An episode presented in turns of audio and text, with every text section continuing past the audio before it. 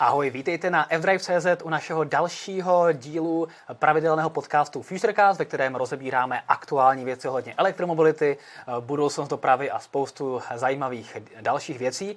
No a dneska tady máme trošku netypické složení, protože náš eh, šéf-redaktor eh, Marek Tomíšek lehnul s tou zákeřnou nemocí, co řádí všude kolem nás, takže místo něj tady mám velmi zajímavého hosta a tím je Petr Beneš, eh, nadšenec do elektromobility, organizátor elektrojízdy kolem republiky, na kterou se dneska zaměříme a o které si dneska budeme povídat a zároveň častý účastník ekorelí.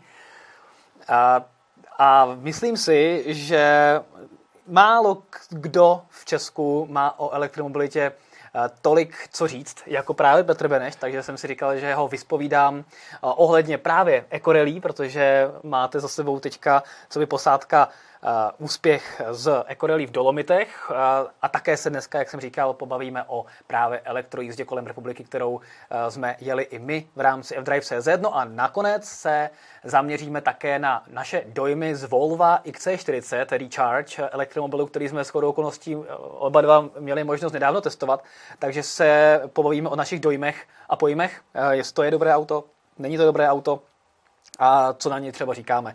Takže to je teďka věc, kterou eh, si myslím, že můžeme rozebrat. No a rovnou se vrhneme na, to, na ty ekorelí. Jo, uh, ještě než se mi vrhneme, Martine. Ty tady máš, no, nebo povídej, co, co bys se měl na srdci. Já tady koukám na ty krásné poháry, které teda nejsou úplně poháry, ale za chvilku je ukážeme. Já vím, že jste zvědaví, co to je, ale Martina, děkuji za pozvání, vážím si toho a zdravím i všechny posluchače. A tady už kameraman opravdu najíždí na poháry. Martina, pojď, ukážeme to trošku líp. Tak jo. A nejsou to prostě poháry tak, jak se znají, ale jsou to svým způsobem kusy dřeva, které jsme dostali jako v dolomitech jako poháry a je to vlastně zužitkování toho, že tam byly zrovna polomy a prostě udělali z toho takovouhle netradiční připomínku našeho mm-hmm. úspěchu. Je tady Eco Dolomites GT 2021, je to teda v rámci FIA poháru, můžeme potom asi říct, co to přesně znamená pro diváky. A vidím, že to je absolutní druhé místo. Tak přesně tak, to právě super. jsme eh, s mým řidičem jsme tam eh, udělali opravdu podle mě velký úspěch a to, že jsme vlastně byli celkem na, na druhém místě mm-hmm. a zároveň, proč máme dva poháry, protože jeden je za celkové umístění a jeden je za umístění ve spotřebě, kde jsme vlastně skončili také na druhém místě. A co se týče teda auta, tak vy jste jeli z Hyundai Kona. Vzali jsme do Dolomit Konu a, a ty předchozí závody, a o tom budeme mluvit, jsme měli Citigo.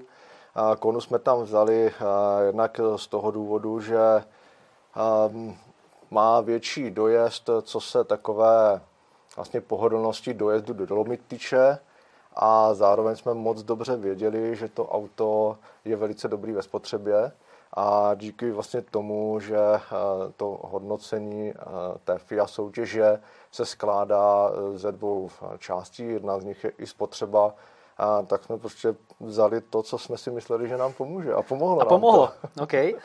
A pokud bys měl říct někomu, kdo v životě neviděl a nejel ekorelí, což je asi většina lidí, tak o čem ekorelí je a jak se ten výsledek hodnotí? Já teda jsem jel Český Krumlov, uh-huh. takže já zkušenosti mám, ale řada diváků ne a asi si možná představujete, že ekorelí nebo rally, když tam je to slovo rally, tak to znamená, že se létá 150 uh, lesem a jenom je to elektromobil. No to tak úplně není. O čem teda ekorally je? A čem se třeba liší ta v těch dolomitech od té české, z českého Krumlova, se kterou asi možná víc lidí, co následuje, má zkušenosti? Takže ekorally jako takové, je to rally elektromobilů a ta soutěž se skládá vlastně ze dvou částí. Jedna je soutěž pravidelnosti hmm. a druhá je soutěž ve spotřebě. Soutěž pravidelnosti znamená, že vlastně na pořadatelem určené trase máme udržet nějaký průměrný, nějakou průměrnou rychlost a, a to po celou dobu, kde vlastně oni nám to předepsali. A každá odchylka od té ideální průměrné rychlosti se trestá a pořadatelé toto měří v tajných bodech, kde my nevíme, kde jsou a my tam vlastně v těch bodech musíme být eh, v ten přesný čas, protože ten čas určuje tu průměrnou rychlost. A zároveň eh, přitom eh, musíme teda jet úsporně a to znamená, to je právě ta část té spotřeby. A vlastně umístění ve spotřebě plus umístění v pravidelnosti dává celkové hodnocení. U té spotřeby to ale není tak, že by to byla soutěž o nejnižší spotřebu, ale je to, pokud se nemýlim, největší rozdíl oproti normované spotřebě, je to tak? To znamená, že tam... jakoby okolik jste schopni jet úsporněji s tím autem, než říkají tabulky, zjednodušeně řečeno. Je to vlastně tak, že my vlastně nejedeme jako šneci, protože vlastně musíme dodržet tu průměrnou rychlost, kterou nám vlastně pořadatelé předepíšou. To je první věc. A druhá věc je, že ano, může jet Tesla s spotřebou nevím kolik, může jet Citigo se spotřebou zase úplně někde jinde a ta spotřeba se přepočítává oproti VLTP hodnotě. Mm-hmm. Takže třeba my jsme v Dolomitech, my jsme měli index spotřeby 1,06 a to znamenalo, že vlastně normovaná spotřeba té kony, ze kterou jsme jeli, tak ta vlastně je 13,2, jestli si dobře pamatuju, takže krát 1,06 tak byla naše vlastně průměrná spotřeba za celou tu dobu. Takže jste byli v podstatě na normované spotřebě. V té zimě a v těch obrovských krpálech, a věřím, že se k tomu ještě dostaneme, a tak jsme opravdu byli skoro na normované spotřebě, přesně tak. Jak je to tam s, rychlostí? Protože já, když jsem jel Český Krumlov, tak někdy mi přišlo, že ta průměrná rychlost nebyla postavená úplně jako na nízkou rychlost a někdy člověk musel třeba v tom lese docela jako hodně jet tak, uh-huh. aby dohnal třeba, když uh, někde třeba o tom se budeme bavit, třeba uh, navigátor trošku zaspal a přijeli jsme odbočku, tak potom člověk opravdu musel velmi rychle to dohánět. Uh-huh a potom ta spotřeba šla do samozřejmě někam, někam jako někam. Takže... Je to tak, že ty průměrné rychlosti jsou různé na těch soutěžích. Jsou vlastně předepsané, jsou, jsou předepsané pořadateli. Třeba v Itálii jsme měli průměrnou rychlost mezi 31 jedním až 34 km za hodinu. Mm-hmm. A, a to jsme museli držet e, třeba 25 km. Mm-hmm. A Potom, eh, když jsme se už tady už jsme naťukli eh, soutěž v Krumlově, tak tam eh, ty průměrné rychlosti se měnily v průběhu rychlostní zkoušky a tam to bylo třeba mezi 30 a 45, jestli si dobře vybavuju. Jo. Když na další, na další soutěži ve Slovinsku, tam si pamatuju, že jsme měli i průměrnou rychlost 49. Jo, to už a, takže se to prostě mění a ono se to nezdá, ale opravdu je to docela kalup. Hmm. A hrozně i záleží na tom, jestli posádka musí spěchat nebo nemusí, ale to už je o navigátorských zkušenostech. Tady je nutný říct uh, v kontextu těch rychlostí, že Ecorelli se jede v běžném provozu, to znamená, že se prostě může stát, že vám tam vyjede nějaké jiné vozidlo, kombajn no. nebo nějaké takovéhle věci a vy se s tím musíte vyrovnat, že to není opravdu uzavřená trať, eh, tak jak známe z těch klasických relí, kde lítají ty auta, ale prostě jedete v normálním provozu. Jedeme v normálním provozu, musíme dodržovat pravidla silničního provozu, jsme sledovaní GPS-kama, a, takže pořadatelé rozdávají pokuty za překročení rychlosti, rozdávají pokuty, že nezastavíme na stopce mm-hmm. a opravdu moc krát se nám stalo, že prostě traktor tak člověk jede pomalu, protože nebyla možnost ho předjet. Mm-hmm. A ty soutěže Ecorally pořadatelé většinou dávají do opravdu pěkných e, částí, nejedou se po hlavních okreskách, jedou se po úzkých silničkách.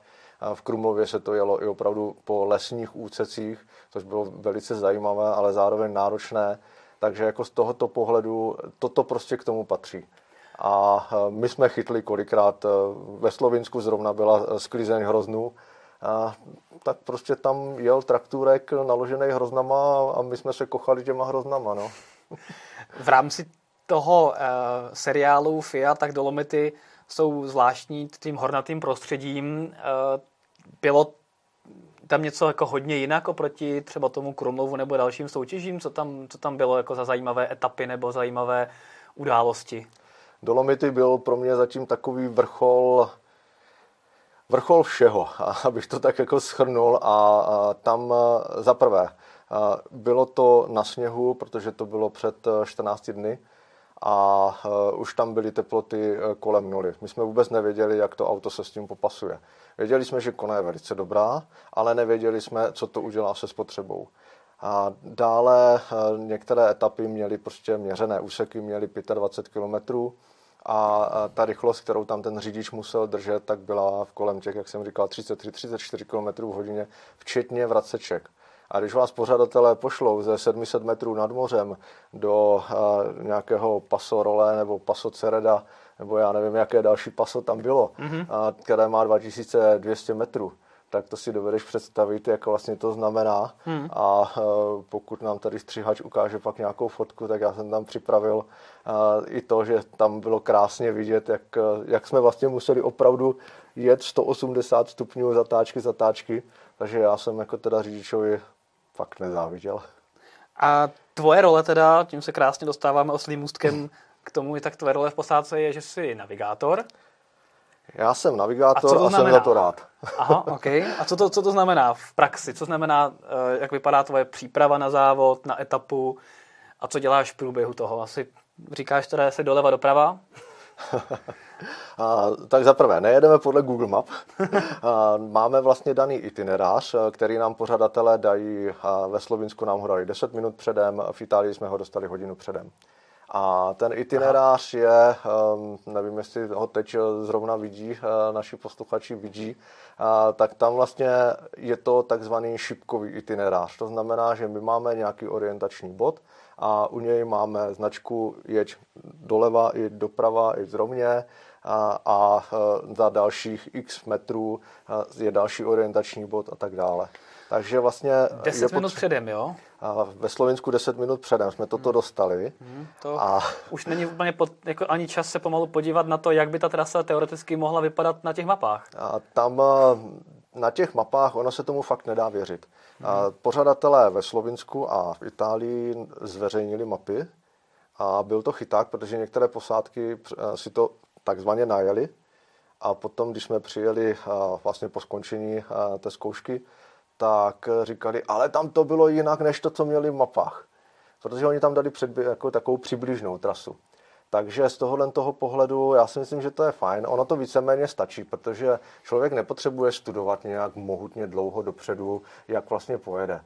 A tam je fakt důležité při tom itineráři si ho projet, podívat se na nějaké krizové místa a zároveň je hrozně důležité do toho itineráře si napsat, kde je změna průměrné rychlosti, mm-hmm. abych to já jakožto navigátor řidiči řekl. A vlastně předem, protože aby on nemusel prostě zahamcnout brzdu, ale aby, aby prostě jel i zároveň i úsporně. A další věc je, že my dostaneme itinerář a například v Itálii a ve Slovinsku my jsme ani, protože používáme ještě aplikaci na sledování vzdálenosti a držení průměrné rychlosti, a tam musíme do té aplikace musíme nasypat data z itineráře. A toto ve Slovinsku jsem já na to měl 10 minut, v Itálii jsem na to měl hodinu a vlastně s každou tou soutěží, se které, kde jsem se účastnil, tak eh, tam můžu říct, že pořád a pořád se zrychluju, protože to pro mě začíná být jako běžná věc a zároveň se učím i těm novým věcem. Mm-hmm. Takže vlastně nejedeme podle Google Map, jedeme podle šipek, podle těch nějakých orientačních bodů. Já musím hlídat průměrnou rychlost, kterou eh, hlásím řidiči a on už si ji potom teda drží on, on sám. A eh, samozřejmě musím tomu řidiči, musím s ním prostě komunikovat správně, musím prostě eh, mu říct nalevo, na, napravo, když to má být a nesmím to splést. No. Když se bavíme o té průměrné rychlosti, tak vím, že hodně používaná aplikace je takzvaný Rabbit, Rabbit přesně který tak. počítá na základě různých parametrů průměrnou rychlost mm-hmm. a ukazuje, jestli člověk má jet rychleji nebo ano. pomalej. Používáš to taky? Jo, nebo to používáte je, něco? Ano, jo, to je přesně naše aplikace mm-hmm. a vlastně eh, my toho Rabbita musíme ještě před vlastní soutěží skalibrovat. A uh, nám se třeba stalo to, že uh, když jsme byli ve Slovinsku, tak jsme si skalibrovali celkem tři mobily aby jsme si byli sakra jistí. Až takhle. No a co se nám stalo, všechny tři nám úplně klekly. Protože jsme tam měli prostě chybu v nastavení, Aha. takže první etapu ve Slovinsku jsme jeli takzvaně naslepo, prostě holce stalo, ale já to beru tak, že to bylo zase takový další poučení pro nás, a co si máme pohlídat v nastavení. Příště pět mobilů. Všechny, no nevím, no, ale asi jo. a co se týče nabíjení, to je samozřejmě, protože Ecorelli je s elektromobily a Tak jak je to teda s nabíjením? Jak, to třeba, jak to třeba v Dolomitech eh, bylo, co se týče nabíjení, respektive délky celého závodu, který je rozdělený mm. do jednotlivých denních etap? Jo. A v rámci jednoho dne eh, jsou i třeba dvě etapy? Dolomity byly specifické, protože tam jsme začínali ve čtvrtek v pět hodin, mm-hmm. takže nás čekala první noční etapa. Okay. A k tomu bychom, to není, se, to tomu není, bychom se mohli vrátit. Okay, to, to, to, to se vrátíme, protože to není úplně typická věc. To není a bylo to opravdu velice výživné. A, a dále potom bylo, byl pátek, dopoledne, odpoledne a končilo se v sobotu zase dopolední etapou. Mm-hmm. A vlastně nabíjení probíhá tak, že auto je dané do uzavřeného parkoviště a vždycky před začátkem musí být nabité na 100%. Takže to znamená, že my před, v Dolomitech před výjezdem jsme prostě nabili do 100%. Potom jsme přijeli v pátek a zase jsme měli dobít do 100%. A jak jsme přijeli v sobotu, tak zase jsme dobíjeli do 100%. Nabíjelo se přes AC, nenabíjelo se přes, nenabíjelo se přes DC. Každá posádka má vlastně svůj vlastní bod nabíjecí, kde pořadatelé odečtou odebranou energii a tu potom vlastně eh, berou v potaz při eh, tom hodnocení té spotřeby. Mm-hmm. To znamená, že jste se snažili třeba i eh, řídit tou odebranou energií a když jste viděli, že třeba se jí odebere hodně, takže jste třeba umezovali topení, aby se dostali třeba níž, nebo, nebo ta, tak moc jste to nehrotili? A vlastně to, co se nabilo v Park Ferme, v parkovišti, v zavřeném parkovišti, to jsme prostě neřešili, to jsme jako nemohli ovlivnit. Ale teď, jak si to tady řekl, ano, samozřejmě topení jsme jeli na úplný minimum, dá se říct skoro vůbec, ale když bylo potřeba, tak jsme si prostě zatopili. Zatopili Jasně. jsme si chvíli, to zase jako je pravda. Využívali jsme eh, hodně vyhřívání sedaček a vyhřívání volantu, což ocenil hlavně teda řidič, mm. a, ale že bychom si prostě topili během soutěže, záměrně ne. A nebyli jsme jediná posádka, a dokonce, když jsem si tak všímal ostatních a když jsem s nima mluvil, a, tak my jsme zase nebyli až tak moc oblečený navíc. Jo? Některé posádky to hrotili mnohem víc. Jo, jako kulichy a ano, tlustý bundy. To mi ne právě. My jsme prostě byli tak na pohodu a tady u té spotřeby já si myslím, že mnohem větší vliv na spotřebu má to, jak jede řidič. Hmm. A ne to, co berou spotřebiče, protože spotřebiče Uh, upřímně, u elektromobilu, ano, ze začátku je ta spotřeba velká na topení, ale potom už je malá. Ale uh, hrozně záleží na tom, jestli prostě na to dupneš až na podlahu, anebo prostě jestli jedeš fakt hlavou. A právě díky těm uh, velikým vlastně a dlouhým sjezdům v Itálii, tak tam jsme hodně, hodně využívali rekuperaci a měli jsme takové úsměvné momenty, kdy vlastně uh, my jsme vyjeli nahoru uh, do nějakého toho sedla a tam prostě mě Kalin, můj řidič, říkal, podívej, 44 kWh na 100 spotřeba. tak mu říkal, no ty seš teda ekorelý řidič. A Ale pak tak... si jel dolů a dívej, 12,5. tak.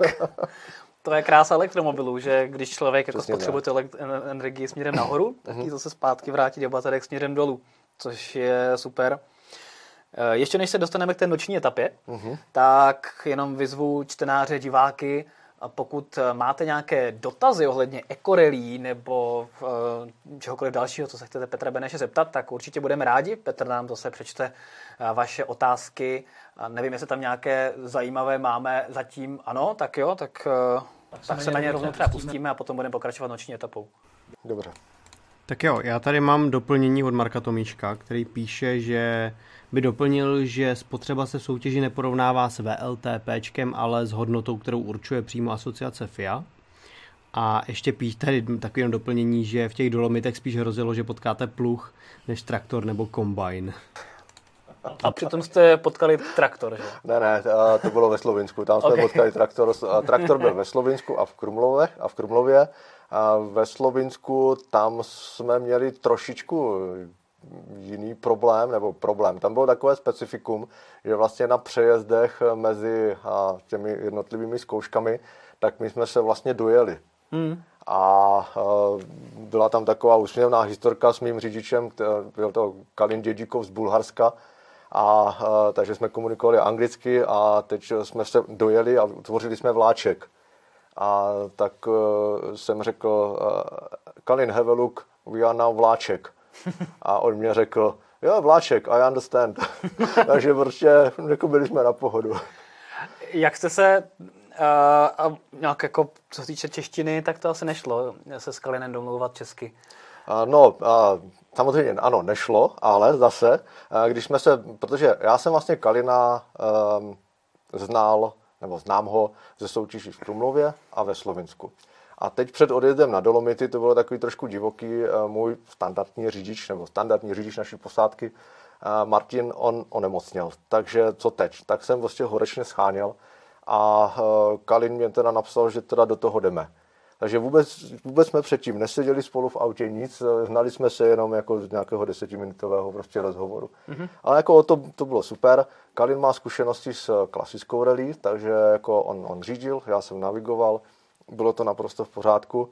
A teď teda museli jsme si na sebe zvyknout, to jako jo, angličtina nebyl, nebyl problém pro ani jednoho z nás.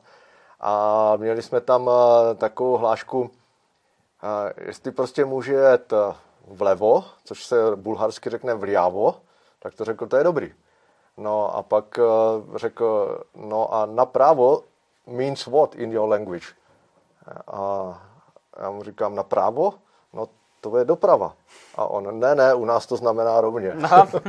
Takže jsme si řekli, ne, tak nemůžeme používat češtinu, protože bych ho poslal někam jinam. Tak Bulharsko je problémy jako ne ano, že jo? Jo, přesně tak. OK, takže, no a když jsi byl teda navigátor, tak eh, já třeba, když jsem byl jednou navigátor, tak já, mě opravdu dlouho trvalo na to, než jsem se do toho vpravil a na ty šipky jsem se zvyknul. Nezabloudili jste? Bylo všechno vždycky v pohodě? Mám se přiznat? No, tak, takže asi ano. A já začnu tím pozitivním. V Itálii jsme nezabloudili. Okay. A to nezabloudili jsme ani přesto, že bylo opravdu tma, a, a k tomu teda až potom. A v Krumlově na naší první soutěži tam jsme se ztratili asi dvakrát. OK.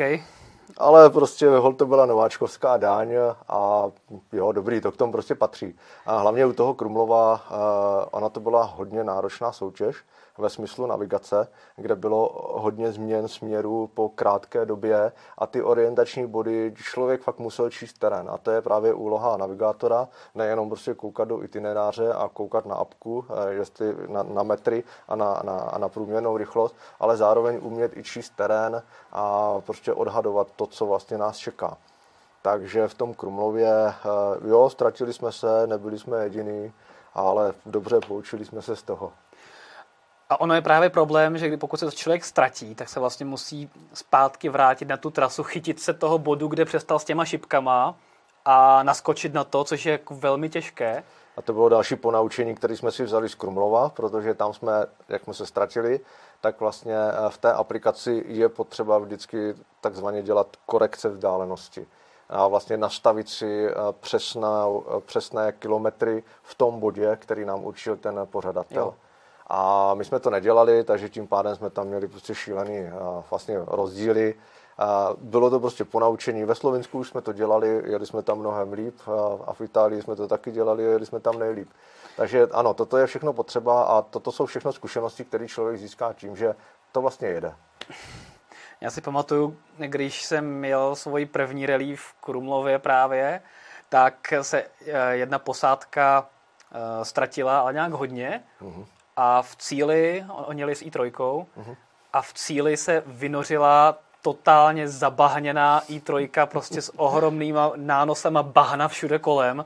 Jsme se na to koukali, co se v sakra stalo. Oni říkali, no my jsme se ztratili a potom jsme zjistili, že abychom to nějak dohnali zpátky, tak jediná cesta byla jako přes pole. Jo. A, takže jsem se na tu i3 tak jako obdivně koukal, protože s těma tenkýma kolečkama se pouštět do pole, No a zvládla to a pak je diskvalifikovali, protože se nedrželi trasy. A to tak, to tak je, to prostě, je, prostě je potřeba se opravdu držet trasy, protože jinak za to jsou eh, trestné body a když toho je víc, tak je diskvalifikace. A v Krumlově eh, my jsme to prostě vzali přes louku, my jsme jeli eh, předposlední, protože jsme měli 28 a prostě nás zmátly stopy od předchozích aut a prostě chyba a najednou jsme, jeli jsme teda nahoru přes, uh, přes louku a najednou jsme skončili na dvorku jednoho domu. Mm-hmm. Pán na nás už koukal jako, ne jako překvapeně, protože jsme nebyli jediní. Tam bylo asi pět dalších posádek. A tak jsme se mu omluvili a valili jsme dál. Jo? Chytli jsme se naštěstí. Ale to jsou prostě takové úsměvné věci, které tak stanou se. A co ti ty ekorily celkově dali? Ta poslední opravdu skončila tím druhým místem, což asi bylo nad očekávání v té mezinárodní konkurenci. To si z toho odnesl? Já vlastně z těch rally si pořád něco odnáším. A oni mě hodně učí preciznosti a, a, a soustředěnosti, protože tady člověk se nesmí zakecat, pokud chce udělat nějaký výsledek. Hmm. Což byl náš problém v Krumlově, že prostě jsme se zakecali a ty tady. a to už je pozdě pro řidiče. To, to jo, no. A, takže to, to jako, dobře, to prostě je, to k tomu patří. A um, učí mě to prostě, jak jsem říkal, preciznosti, plánování a co je pro mě i dobré, že vlastně jsem tak nějak vypozoroval, že ty eh, soutěžící, i když to je mezinárodní FIA soutěž, která se jezdí eh, v Čechách, ve Španělsku, v Portugalsku, Slovinsko, Itálie, Monte Carlo je dokonce součást tohoto seriálu, tak ti závodníci jsou prostě fajn borci. A vlastně eh, poznal jsem spoustu nových lidí, poznal jsem i eh, nová místa. A, a zároveň mě to i dává to, že na ty soutěže do zahraničí, a samozřejmě v Čechách, ale já se tam prostě dopravuju po vlastní ose. Není to, že by mě tam někdo to auto půjčil nebo něco. Takže zároveň je to pro mě i takový test těch aut, co vlastně ty auta umí, co dovedou. A do Slovenska, eh, to bylo 650 km jedním směrem, my jsme jeli City Go. No, tak dá se. To třeba dá, dá se. Náš kolega uh, Ondra Hunčovský se teďka hmm. vrátil se stykem ze Španělska, jo, takže... Jo, já jsem to sledoval a jako říkal jsem si, že jako Ondra je tím známý a jako uh, musím říct, že když jsem jel do, Španě, do toho Slovinska, tak jsem Ondrovi volal a ptal jsem se ho, jak moc to zvládnu a ve Slovinsku byla zároveň uh, i takové specifikum, že jsme vlastně na osmistech eh, na 12 kilometrech jsme eh, šli o 800 výškových metrů nahoru. Aha. A já jsem z toho měl strašný strach. A tak jsem volal Ondrovi a Ondro, prosím tě, zvládnu to, co mám dělat, dej mě nějakou radu. A Ondra, na 70% to zvládneš. A my jsme to zvládli úplně v pohodě, s obrovskou na, na 100% rezervou. to zvládli, jako super. Eh, který rally se ti líbilo nejvíc? Krumlov, Dolomity a nebo Slovinsko? Každá ta rally je jiná, protože Krumlov eh, to byla naše první zkušenost a my jsme tam prostě udělali eh, v prvních dvou eh, zkouškách prostě boty. A jako dobře, byla to prostě nováčkovská daň. A když vezmu to rally jako takovou, tak vlastně Krumlov byl hodně na úzkých silnicích, na, les, na, na lesních úsecích. No, to jo. Změna rychlosti, změna směrů docela frekventovaná.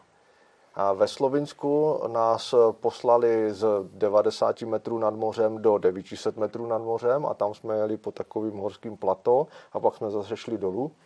Takže to zase bylo pěkné v, tom, v těch ostrých výjezdech a zároveň v tom Slovinsku ty rychlostní zkoušky byly trošku jiné, že byly dlouhé a čím dál tím užší silnice. Mm-hmm a e, Dolomity to bylo už úplně něco jiného. Jednak už jsme měli mnohem víc zkušeností a jednak e, jsme vůbec nevěděli, co máme čekat. Ano, mohli jsme čekat zimu, mohli jsme čekat sníh, ale že to bude až takový, tak to, teda, to jsme opravdu nečekali, protože, a teď se možná můžu vrátit k tomu čtvrtku, k té první etapě, e, nejdřív pořadatelé nás chtěli poslat na trať ve tři hodiny. Ale jako pak řekli, ne, ne, odpoledne. odpoledne. Ale pak řekli, to je zrovna doba, kdy se Italové vrací z práce domů, oni by vám tam zavazili, pošleme vás zpět. A, a řekli nám, nikdo nebude na trati. My jsme jim nevěřili a oni měli pravdu. Fakt už všichni byli zalezlí doma. A vlastně takže byla už tma, do toho byla mlha, do toho humelilo a do toho uh, už v těch, tam jsme byli myslím kolem 1500 metrů nad mořem uh, v ten čtvrtek, tak už tam byl sníh. Mm-hmm. Takže to byla krásná všeho chuť. A takže co se orientace týče, tak to bylo dost jako výživný, jo, protože jako opravdu se stalo, že podle aplikace jsme věděli, že tady zhruba by měl být nějaký orientační bod, ale my jsme ho díky tmě, díky mlze prostě neviděli. Tak jsme si řekli, asi jedem dobře. A ještě bych se chtěl trošku porovnat ty soutěže. Strašně pěkný v Krumlově bylo, že bylo hodně lidí kolem trati. Opravdu organizátor tomu udělal nějaký promo, protože tam eh, prostě byly dětská, byli tam prostě i eh, dospělí, byli tam fotografové a když jsme jeli Krumlov s Martinem, tak právě tyhle ty dětská a fotografové pro nás bylo znamení, jedeme dobře. Jo.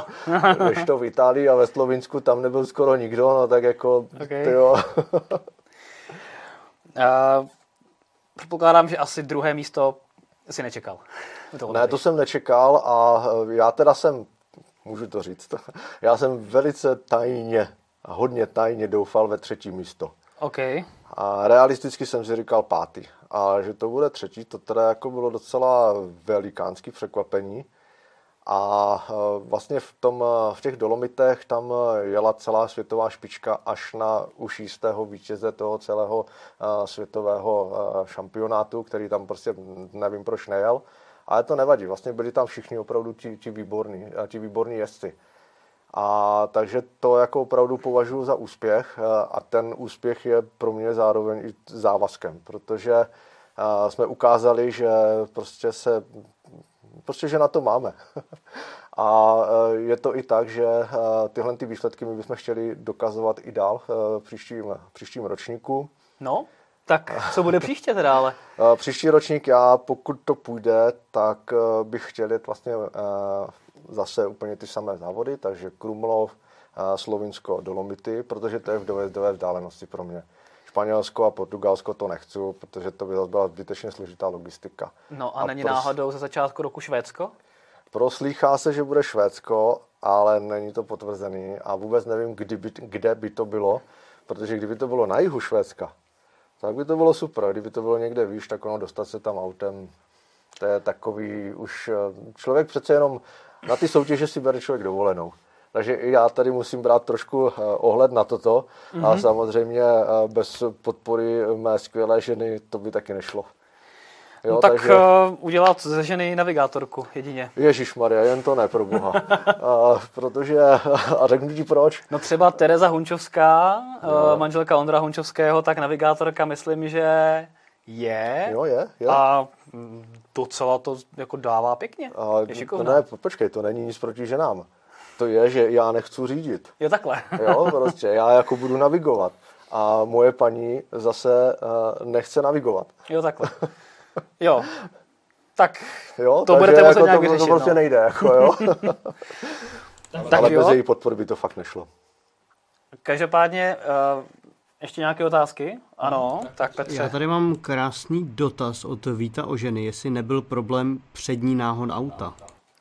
Nebyl, protože, jako ano, takhle, byl sníh, ale prostě řidič to zvládal jako opravdu výborně, protože ty dolomity byly hodně o řidiči.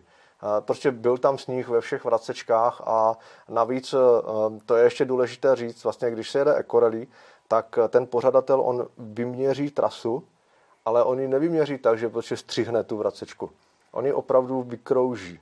Takže my jsme prostě fakt museli vykružovat ty všechny vracečky. Mm-hmm. Já kolikrát jsem měl pocit, že on to tam napálí do té skály, která je proti nám. Nikdy se to nestalo. Aby vám seděla vzdálenost a rychlost. Tak... Aby nám to sedělo, Aha. přesně. Takže toto bylo hrozně důležité. A zároveň, a teď se právě dostávám k tomu, co Víča tam se ptá, vlastně došlo k tomu, že nachumelilo, takže všichni jeli trošku jinou stopou, ale my jsme potřebovali jet tou úplně co nejvnějš, nejvnějšnější, a nebo tou nejvnitřnější.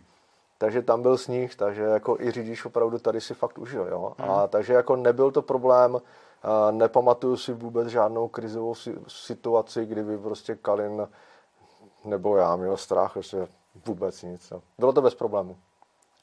Čtyřkolka by možná ale byla přece jenom jako jistější, ale Jo, a Ioniq jako 5 třeba. Ale já jsem opravdu neměl nikdy strach. Třeba ve Slovinsku nás pořadatelé poslali na šotolinu, na jeden šotolinový úsek. A my jsme to nevěděli.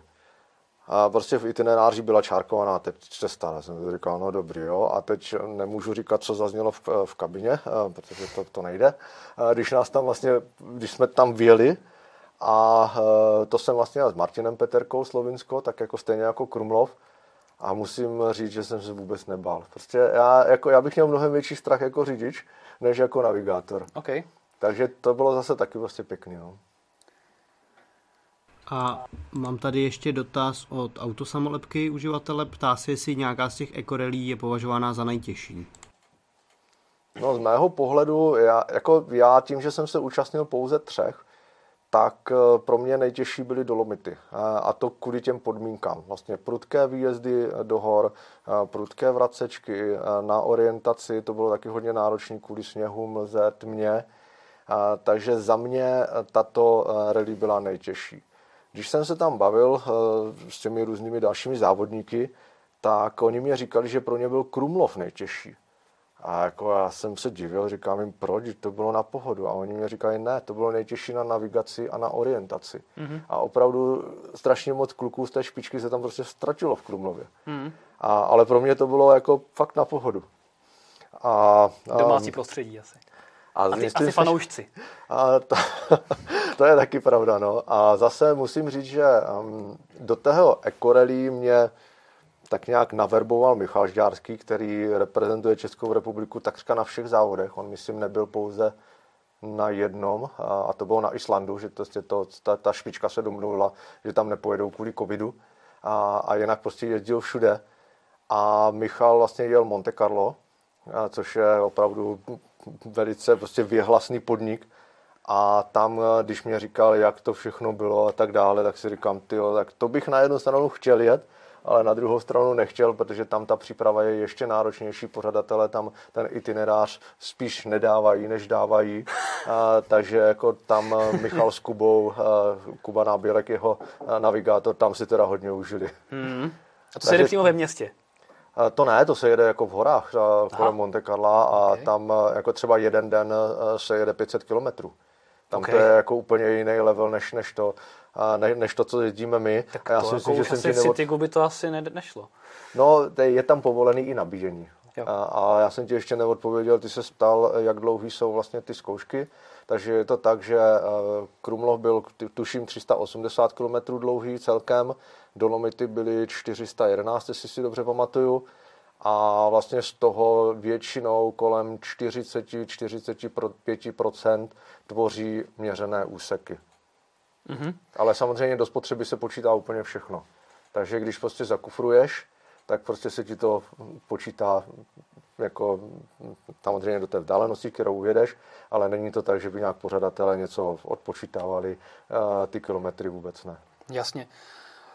Pojďme se posunout dál od Ecorelí k takovému podobnému podniku, aspoň je to elektromobilní, a to je elektrojízda kolem republiky, kterou si organizoval letos eh, zase s Michalem Žďárským, eh, nebo, nebo si organizoval sám a my jsme se jí účastnili, nebo respektive Marek a s, eh, s Mirkem Tomíškovi, tak se účastnili i za nás, za F-Drive.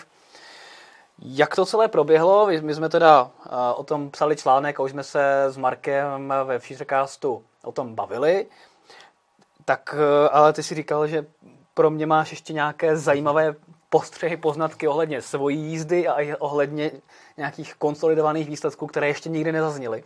tak pojď nejdřív říct, co je tady elektrojízda kolem republiky, uh-huh. co bylo cílem, proč si ji organizoval a pak třeba ty zajímavé poznatky, co se z těch elektromobilů dali vyčíst. Dobře, takže elektrojízda kolem republiky, ten nápad eh, vznikl od zde již zmíněného Michala Žďárského, mm-hmm. který vlastně v lednu tohoto roku se vydal na cestu. A já jsem to zaznamenal na sociálních sítích a říkám, sakra, já jsem něco takového chtěl jet, ale ještě blíž k, ke hranicím. Ale prostě nedal jsem to, protože tam nejsou nabíječky. A tak eh, jsem se ve stopách Michala, který to je s konou, a tak jsem se v jeho stopách vydal s Ionikem, mm-hmm. 28 kWh, on to jel 64 konou. A ten Ionik eh, bylo, vlastně bylo hodně mráz, bylo nejtepleji bylo asi minus 6, jestli si dobře pamatuju, a nej, nejchladněji bylo minus 18. A já jsem byl za to strašně rád, protože já jsem tu cestu koncipoval jako tak, že beru, že budu logovat data z baterky, rekuperace, rychlost nabíjení, ztráty. A vlastně chtěl jsem to jednak trošičku porovnat s Michalem, ale zároveň mít nějakou základnu dat. Chtěl jsem si vyzkoušet, jestli vůbec vydržím 1300 km, protože to bylo pro mě něco nepředstavitelného. No tak hlavně ne po dálnicích, ale kotěhůnkama někdy? jako tam většinou to bylo fakt po okreskách, ale tím, že byla zima, a tak hlavně tam v Jeseníkách, tam bylo hodně navátýho sněhu, a, takže tam jsme prostě museli jet opatrně. Takže eh, to vlastně byla ta zimní cesta a eh, vlastně já jsem moc rád, že Marek z toho napsal u vás na F-Drive taky článek a ono to zbudilo eh, i vlastně takovou další, vlastně další zájem. Takže jsem věděl, že uděláme i letní cestu. Ale to už jsem nechtěl dělat jenom, že si sednu s Radimem Ročkem, se kterým jsem měl tu zimu do auta a pojedu to znovu. Takže nápad byl ten, že zkusíme sehnat co nejvíc různých modelů elektroaut. Mm-hmm. Nakonec se nám podařilo sehnat 14 různých modelů, takže 14 různých posádek a e, není to závod. A nikdy to nebyl závod. Byla to nadšenecká akce a vlastně ty kluci mohli nastoupit na trasu kdekoliv. A mohli jet buď to po směru nebo proti směru do Čížděk, měli ji jenom dodržet, měli prostě přesný itinerář a, takže, a měli prostě logovat taky data spotřebu, a jak dlouho nabíjeli a tak dále. A takže jsme se prostě na to takhle vydali. A e, výsledky teda pro mě e, byly, já nevím, jestli si to tady budu moct vzít před sebe, myslím si, že jo, e, protože tady, e, když jsme jeli my, jo, počkej, já teď koukám, že diváci vidí něco jiného, tak e, vlastně těch 14 posádek, bylo to tak, že Někdo jel co nejrychleji, někdo jel na spotřebu, mm-hmm. dvě posádky přespali, mm-hmm. a, protože jedna posádka byla s golfem, protože golf prostě byl už moc unavený a už nabíjel hodně pomalu, tak to bylo velice rozumné rozhodnutí. Dvě posádky tu jízdu přerušili, protože prostě byli hodně unavený a bylo pro ně bezpečnost především. Takže z tohohle toho vznikly, nebo vlastně vzešly z toho data, který eh, já vlastně nevím, jestli to bylo u vás na F-Driveu nebo u, eh, na autonabíječka.cz, což byl vlastně takový partner toho, eh, té jízdy. A potom ještě další věc, která z toho vznikla, tak to bylo porovnání mé jízdy v zimě a v létě. Mm-hmm. A to teď, nevím, jestli to Petr ukazuje, jestli to vidí posluchači, vidí to teď. A, takže tam právě bylo pro mě pěkné srovnání, hlavně co se rekuperace týče, že my jsme vlastně v zimě narekuperovali 29 kWh, ale v létě 43 a když si vezmeš, že vlastně velikost baterie eh, Ionika je 28 kWh, mm. tak to je úplně perfektní. A je vidět, že i to léto se jelo, prostě bylo asi plus 27 stupňů, a v zimě teda bylo těch minus 18 a zároveň i eh, délka doba nabíjení eh, na 100 km. To bylo také celkem pěkně vidět, že vlastně v to léto je to nabíjení opravdu mnohem, mnohem kratší. A, takže já jsem to jel tak, že já jsem jel ve stopách nabíjení zimní cesty. Mm-hmm. A byla to samozřejmě svým způsobem totální hloupost, protože jsem mohl jet na mnohem, mohl jsem jet mnohem dál a nemusel jsem nabíjet tak často. Ale já jsem to udělal záměrně, abych vlastně opravdu porovnal ty data naprosto přesně mezi zimou a létem. A co bylo ještě hodně důležité a to bylo ten jeden z nejprimárnějších důvodů, proč jsme to dělali, tak opět jsme jeli s diagnostikou, a opět jsme data poskytli elektrofakultě VUT Brno, mm-hmm. a, kteří za to byli hrozně moc rádi, protože i tam se vlastně ta elektromobilita začíná dostávat do popředí. Dokonce jsme tam měli i jednu posádku a, z a, elektrofakulty, mm-hmm. a, která jela s Teslou, a, takže to bylo opravdu pěkné. Ta jela s model S nebo s trojkou? A, s trojkou jeli kluci z Eurovagu, takže S. Mm-hmm. Jo? A byl jsem i moc rád, že vlastně Marek s Mirkem Tomiškovým se do toho zapojili s Eniakem. Zase bylo to pěkné srovnání toho, co vlastně ty auta umí, jakou mají spotřebu a všechny posádky říkali, že to byla fajn akce, a že by to na druhou stranu už ale nechtěli jet eh, takhle v tahu, protože ono přece jenom eh, někdo to jel, eh, já nevím, 20 hodin, my jsme to jeli, no, koukám, no. my jsme to jeli vlastně v létě 20, pod, pod 24 hodin si myslím, jestli si dobře pamatuju, v zimě 28, a, takže to taky bylo náročné, samozřejmě střídali jsme se, a, přemýšlíme nad eh, trošku jiným formátem té elektrojízdy a chceme to udělat jako takový vlastně i setkání elektromobilistů a sdílení těch zkušeností. A i proto jsem byl moc rád, že jsme tam měli 14 různých vlastně posádek. Mm-hmm. Já koukám, že nejlepší, nejnižší počet nabíjení měl Volkswagen ID3. Mm-hmm. Michal. A přesně tak, s Vaškem Míltem. Uh-huh, uh-huh. Také měli nejkratší dobu celkovou nabíjení, uh-huh. pod dvě hodiny. Ano. A měli docela dobrou spotřebu, 15,6 kWh na 100 km a i docela dobrý čas. To mě docela překvapuje, že uh, i třeba, jsem třeba čekal, že ta Tesla Model 3, že na tom bude s potřebou i počtem nabíjení výrazně líp, ale, ale oni asi jeli, koukám, rychle hodně. Oni jeli rychle, a my jsme neměli GPS-kový moduly, takže kluci, pokud nás sledují, musí si sami odpovědět, jak, jak jeli rychle nebo nejeli rychle. No měli nejkratší čas jízdy, jsem měli, no, měli. Ale, ale na druhou stranu tes, od to díl se Tesla nabíjela, o hodinu uh-huh. a půl díl se nabíjela než Volkswagen, což je zajímavý a, to, a měla výrazně vy, vyšší spotřebu i. Přesně a tam je právě na té, na té tabulce je prostě krásně vidět, jak, jestli se vyplatí prostě kalit tím autem a hmm. pak čekat na nabíječce, anebo jestli jet rozumně hmm. a zároveň nabíjet kratší dobu. Jasně. No, ale koukám, že třeba ten čas jízdy oproti tomu Volkswagenu nebyl zase tak odlišný, nějakých 20, 30 minut, uh-huh. ale doba nabíjení uh-huh. o hodinu a půl delší než Volkswagen měla Tesla.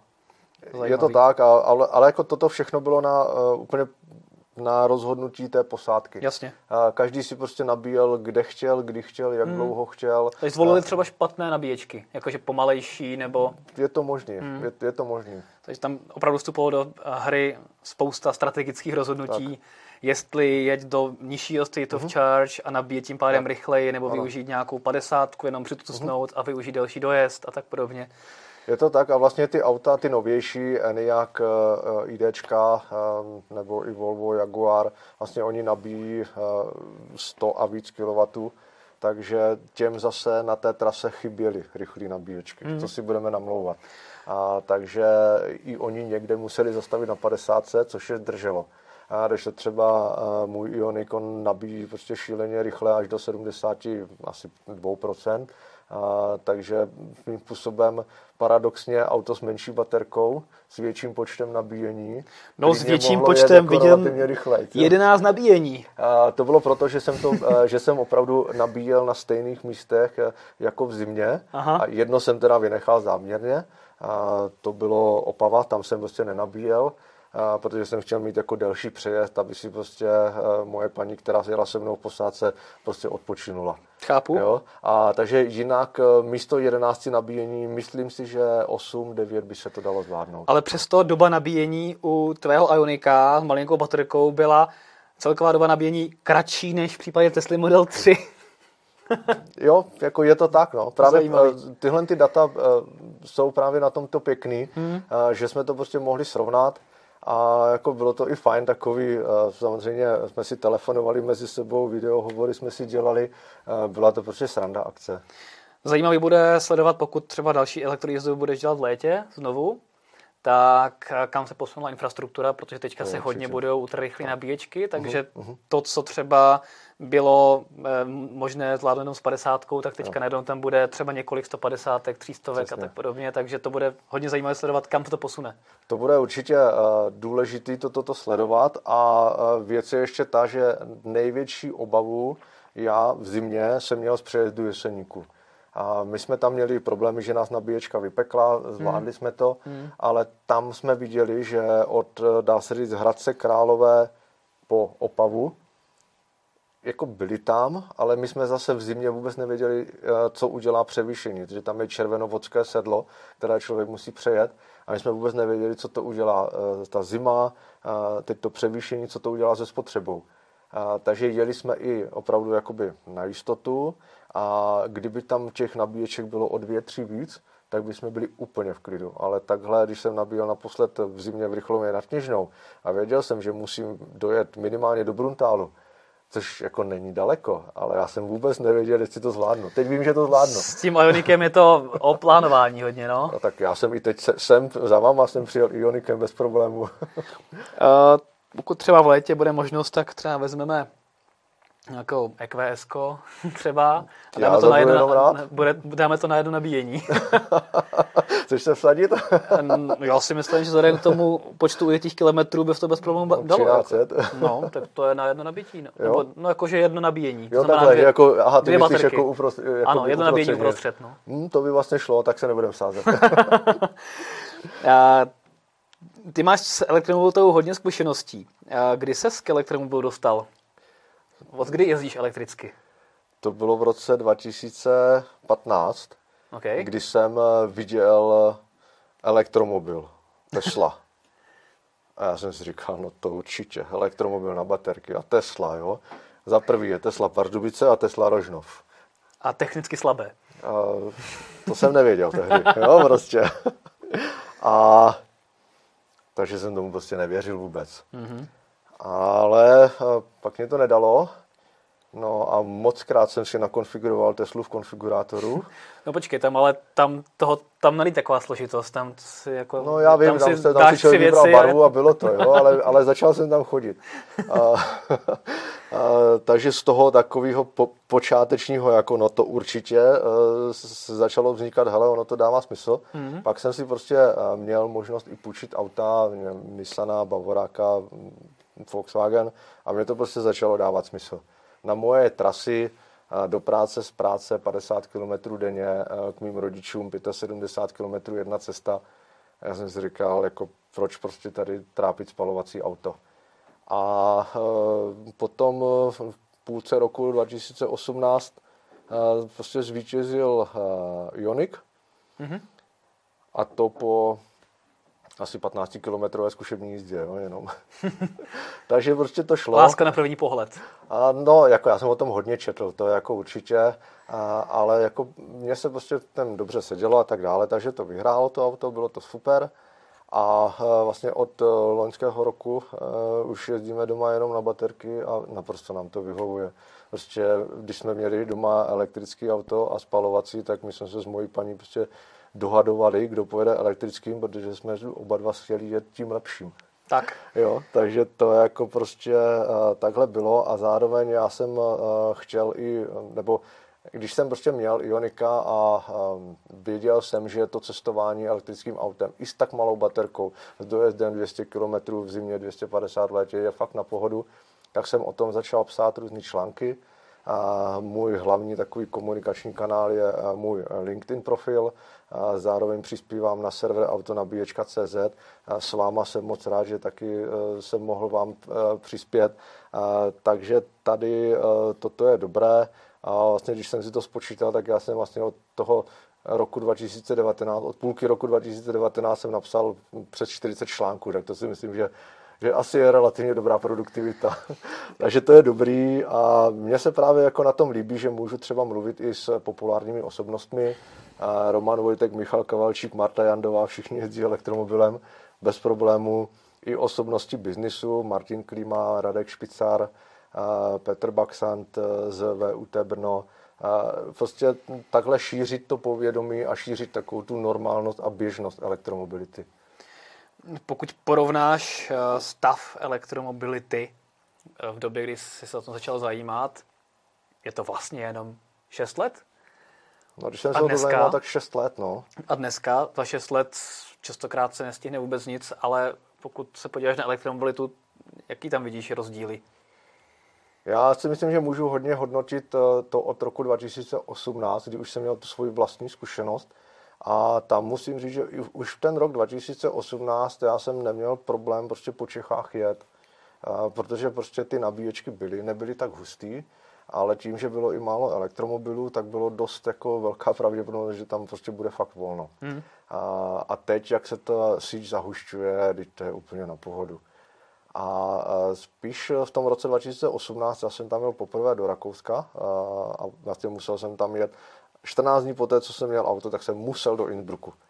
A já jsem to prostě zvládl bez problémů. Vzal jsem si apku a našel jsem si nabíječky, byly tam, kde měly být a bylo to v pohodě. A co se placení týče, stáhnul jsem si apku, zadal jsem tam čísla karty, pustil jsem stojan a bylo to fakt úplně bez problému, už tehdy. Hmm. A teď, když jsme jeli třeba do, do Itálie, tak já jsem vlastně Kalina nabíral ve Vídni, protože on tam přiletěl a já jsem vůbec neplánoval nabíjení.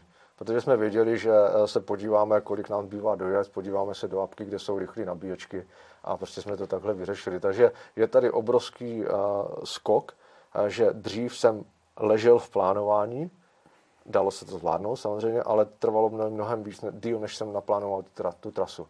A teď, teď už prostě sednu do auta a jedu. Hmm. To je úplně stejně jako se spalovacíma autama, prostě těch nabíječek je tolik, že jo.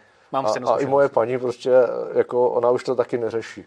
A jako je takový dost předsudek, že ženy se toho bojí, jako není důvod. Já, Pokud... já tady mám ještě zajímavý dotaz od Víta Ožany. Jestli máš spočítaný, kolik máš na tu elektriku na je to celkem? Celkem Ioniq má asi 75 a Niro má 35. Takže 110 asi jo. 110 tisíc. Ale něco nová manželka. Uh, jo, ne, to je jako celkově, jo, nejenom já, to jako knihu jistě nevedem.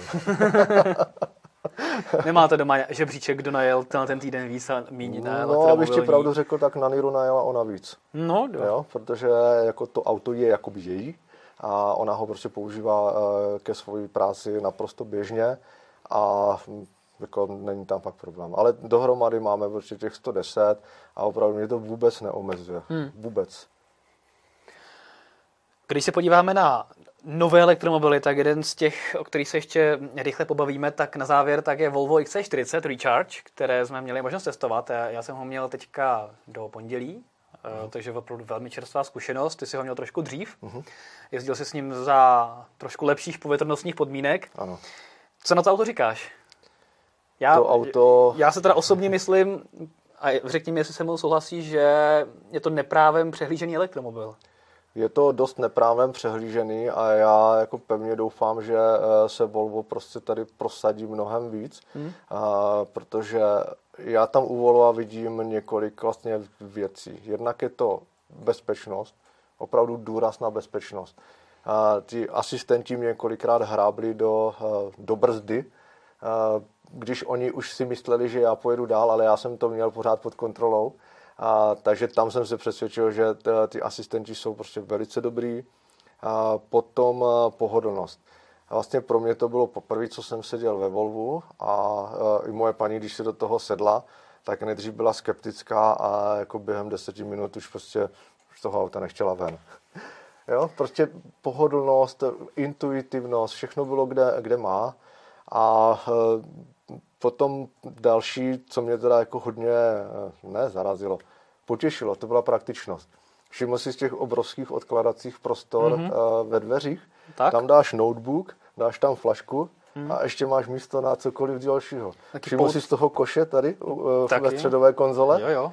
Žádný smetí se ti nikde nebude válet. Prostě dáš tam ten koš, vyndáš ho, vysypeš a dáš ho zpátky. Tak. Jako taková hloupost, ale Přitom to je strašně dobrý. Poutku na kabelku a u, jak je přihrádka u spoluvesce, tak tam se vyklopí poutko na kabelku. Jo, přesně tak. A to se mi taky hodně líbilo, je poutka na tašky na takovém prostoru, že člověk si jako sklopí ten, naklopí to do toho kufru uh-huh. a tam mhm. jsou háčky, takže když jo. máš nákup, tak se tam pověří takové tašky a někam mu necestují. To jsou fakt super věci. To jsou fakt dobré vychytávky, které tam eh, Volvo opravdu má a vlastně ještě co teda moje paní neskutečně měla ráda, tak to bylo 360 stupňů kamera. Hmm. To mě řekla, hele, už budu parkovat líp než ty. Tak jsem mi říkal, no máš pravdu, no. To je, super, že tam je, uh, ale třeba s tou já jsem měl problém, že ta kvalita nebyla úplně valná a třeba jo. v noci to jako šumělo Aha. a oproti jako jiným autům za tu cenu jsem si říkal, no, uh-huh. to by mohlo být trošku lepší. Já nemám srovnání, takže nemůžu říct a já jsem teda, to, v noci jsem to teda neskoušel a jako je to fakt výborná věc, která si myslím, že spoustu řidičům pomůže. Určitě, je, je to super. A, a co ještě teda u Volvo já musím zdůraznit, tak to je důraz na udržitelnost. A já teď eh, nevím, jestli to je v roce 2030, že chcou začít vyrábět jenom elektricky. Hmm. A no. zároveň Volvo, se, eh, Volvo klade obrovský důraz na uhlíkovou neutralitu už během výroby. Ne během provozu toho auta, ale už během výroby. A to si myslím, že je opravdu velice, velice dobrý příklad i pro ostatní automobilky. Já souhlasím, já souhlasím a Volvo mě opravdu taky milé překvapilo. I když to je společná platforma se spalovacím autem mm-hmm. a se spalovací XC40, tak je super, že tam dokázali vměstnat a neúplně malinký přední kufr, jo, což je. jakoby uh, konkurence častokrát zanedbává mm-hmm. i u aut, které jsou od začátku stavené jako elektromobil. Jo, to a souhlasím auta typu BMW iX3, které tam mají ohromný, ohromný prostor pod kapotou, uh-huh. přesto tam nemají přední kufr, uh-huh. Volvo ho tam má, za mě super.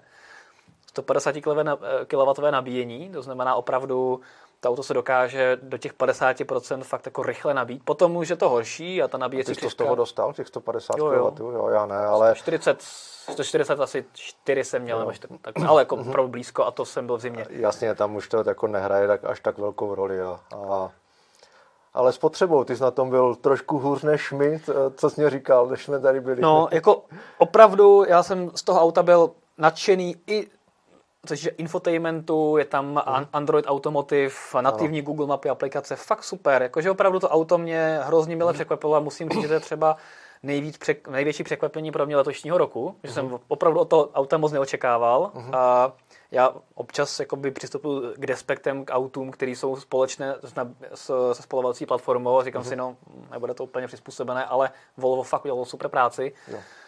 Já jsem měl to 400 koňový a uh-huh. uh, all-wheel drive, čtyř, čtyřkolku, to jede jak z praku, po 5 vteřin z na stovku, to opravdu Volvo až až nesedí, jak je to živé a zábavné auto. Ale toto je důležité pro bezpečnost. A právě jo?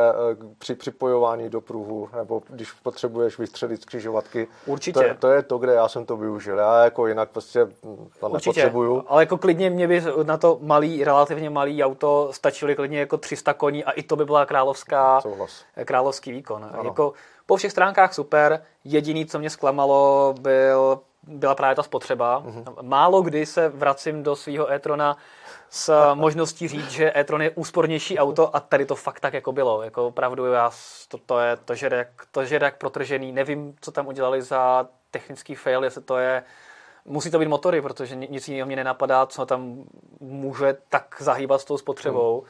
A oproti konkurenci je to diametrálně někde jinde. Já jsem se, jako já jsem měl průměr za celý test město, mimo město a dálnice jsem měl skoro 29 km na 100 km. To jsi měl hodně, no. Jako... A to jezdím relativně klidně podle mm. předpisů. Na mm. dálnici opravdu 29-30, o moc níž se dostat nedalo. A po městě jsem jezdil za 25 a o moc níž se dostat nedalo. Opravdu to je jako... A to auto opravdu tím pádem jsem se dostával na dojezdy maximálně nějakých 250, ve městě mm-hmm. s bídou 300 mm-hmm. km a to prostě nestačí. My jsme to samý Volvo měli v elektrojízdě kolem republiky v té letní a tam, jestli si dobře pamatuju, tak oni kluci jeli za pod 20. Nevím kolik přesně. A, takže a to tady, myslím... já to tady můžu kouknout. 18,9, no. Jo, to tak, jsou, a to byly velké části silnice první třídy okresky. To byly, oni jeli první třídy okresky, přesně tak. A když se a... podívám na tu spotřebu, tak je to kromě Jaguaru I-Pace, což je jako výrazně větší auto, tak uh, to Volvo mělo zdaleka nejvyšší spotřebu. Uh-huh. A když se podívám třeba na Enyaka, podívám se na ID4, tady, Volkswagen ID4, 13,4 kWh na stejné trase. A ta ID4. Enyaq 17,4, ID3 15,6, jako, Q4 e-tron 17 a to jsou mnohem větší auta. To jsou větší auta a jako ty koncernové auta mě jako spotřebuje překvapily. Na druhou stranu, já jako eh, zas nejsem z těch, kteří by prostě říkali, ty jezdíš za 20, já jezdím za 19, já jsem lepší. Na to, se jako, to, to jako ne, ale musím říct, že já teda eh, během té doby, co jsem díky Volvu měl možnost eh, o, tak nějak si osahat, tak naše spotřeba na dálnici byla 24-25 po okreskách 21, 22 tak nějak prostě. Což taky není málo, vzhledem k tomu, že to je relativně malý auto. Není to na jednu stranu málo, na druhou stranu uh, upřímně, jako, co prostě řešit, no to bylo kolem asi 10 stupňů nebo no. tak nějak. Jo. Takže jako svým způsobem ideální podmínky A, ale já bych tohle tu spotřebu až tak jakoby moc neřešil a navíc, co si myslím, že je hrozně dobrý, tak je, že i Volvo má už hned teď uh, vlastně over the air uh, updaty. Přesně tak. A to si myslím, že bude to, co to auto, vlastně každý auto, který má OTA updaty, že bude se posouvat dál a dál. A to je pro mě to jako docela důležitý. Já to třeba vidím, já mám starého Ionika, který prostě tu možnost nemá. A um, někdy bych možná ocenil, kdyby tam prostě nemusel do servisu. A, a vlastně vím, že Volvo opravdu ty updaty tam pošle a však ty to znáš, e-tron to má taky, ne? Over nebo nemá. A, a vidíš, že máš jiný auto svým způsobem. Tak a já jsem v průběhu toho testu XC40 právě jeden over the update dostal. Jo? I s poměrně zásadníma změnama, že mě to upozornil, že mě to začalo upozorňovat na rozdětí auta přede mnou, když stojím v zácpě a tak podobně. Uh-huh. A 1.8 to byl update. Uh-huh. Proběhlo to zase hodinu jo. a půl. To auto nešlo ani odemknout, nešlo s ním jezdit, prostě uspalo se, aktualizovalo se, nešlo s ním nic dělat, ale všechno proběhlo, jak mělo uh-huh. a super. Uh-huh. Takže XC40 paráda, pokud udělají něco s tou spotřebou, což Já doufám, že tím updatem by se někam mohl pohnout, tak to bude opravdu parádní auto, který jako si zaslouží mnohem víc pozornosti, než dostává.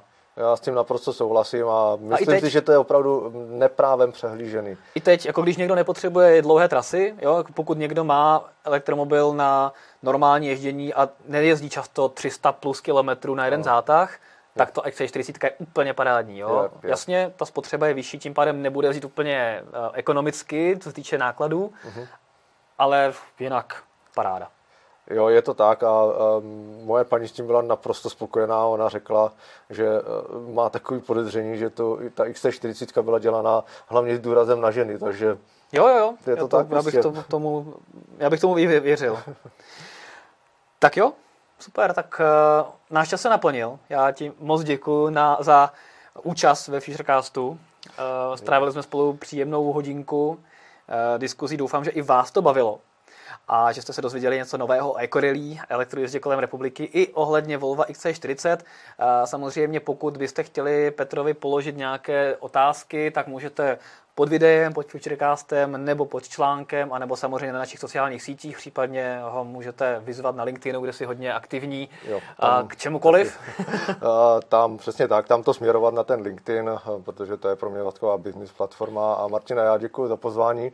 Jsem moc rád, že jsem se s tebou, že jsem se s posluchači mohl podělit e, o svoje zkušenosti, zážitky, dojmy e, z různých ekorelí. Jsem moc rád, že vy se věnujete e, elektromobilitě, tak takhle, že vlastně i vy nás vlastně podporujete, co se elektrojízdy týče. A, takže jako myslím si, že máme opravdu dobrou základnu pro další spolupráci.